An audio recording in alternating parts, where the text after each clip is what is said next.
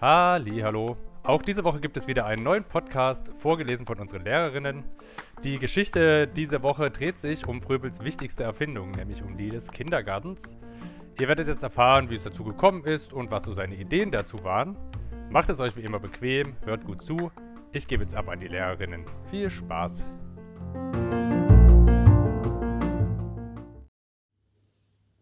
Die Erfindung des Kindergartens. Fröbel hatte Keilhau für einige Zeit verlassen, um dem Fürsten von Schwarzburg-Rudolstadt keinen Anlass zum Verbot der Anstalt zu geben. Sein Freund Barob führte sie weiter. Fröbel kehrte zurück. Er hatte viele neue Ideen. Mm, das Spiel bedeutet für das Kind so viel wie die Arbeit für den Erwachsenen.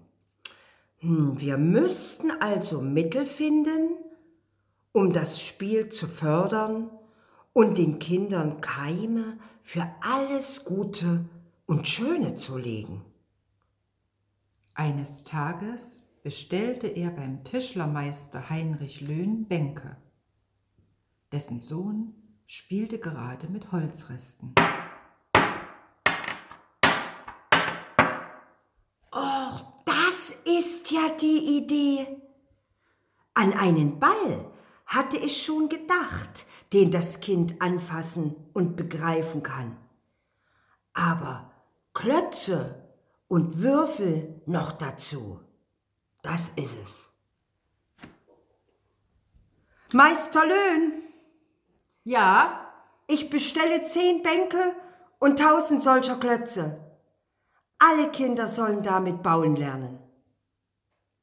Der Leiterin der Armenschule schlägt er vor, durch die Kinder bunte Bälle nähen und ausstopfen zu lassen.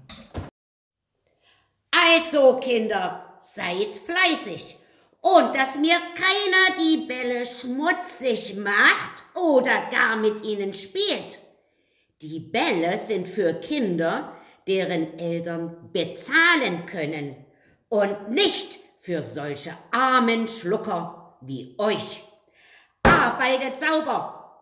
Für gute Bälle bekommen wir gutes Geld. Und ihr, ihr dann vielleicht mal etwas Fleisch in die Suppe.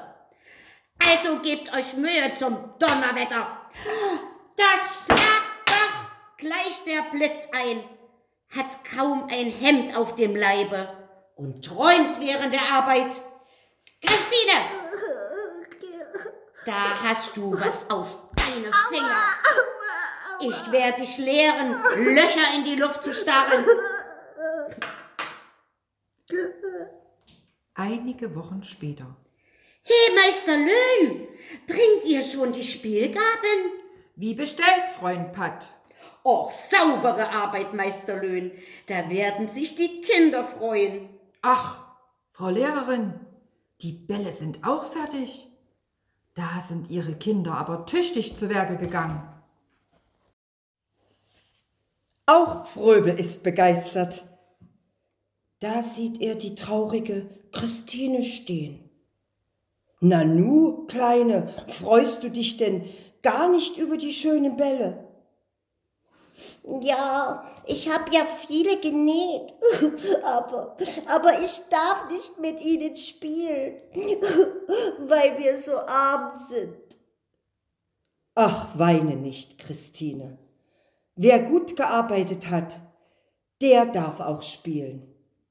Hier, meine Kleine, ich schenke dir diesen Ball und sei weiter so fleißig. Das Erlebnis mit der kleinen Christine stimmte Fröbel nachdenklich.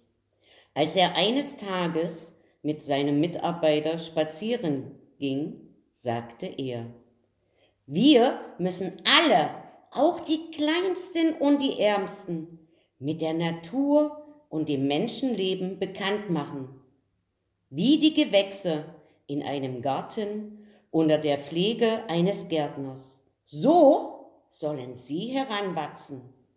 Dann warf er einen Blick auf die schöne Umgebung und rief, ich hab's!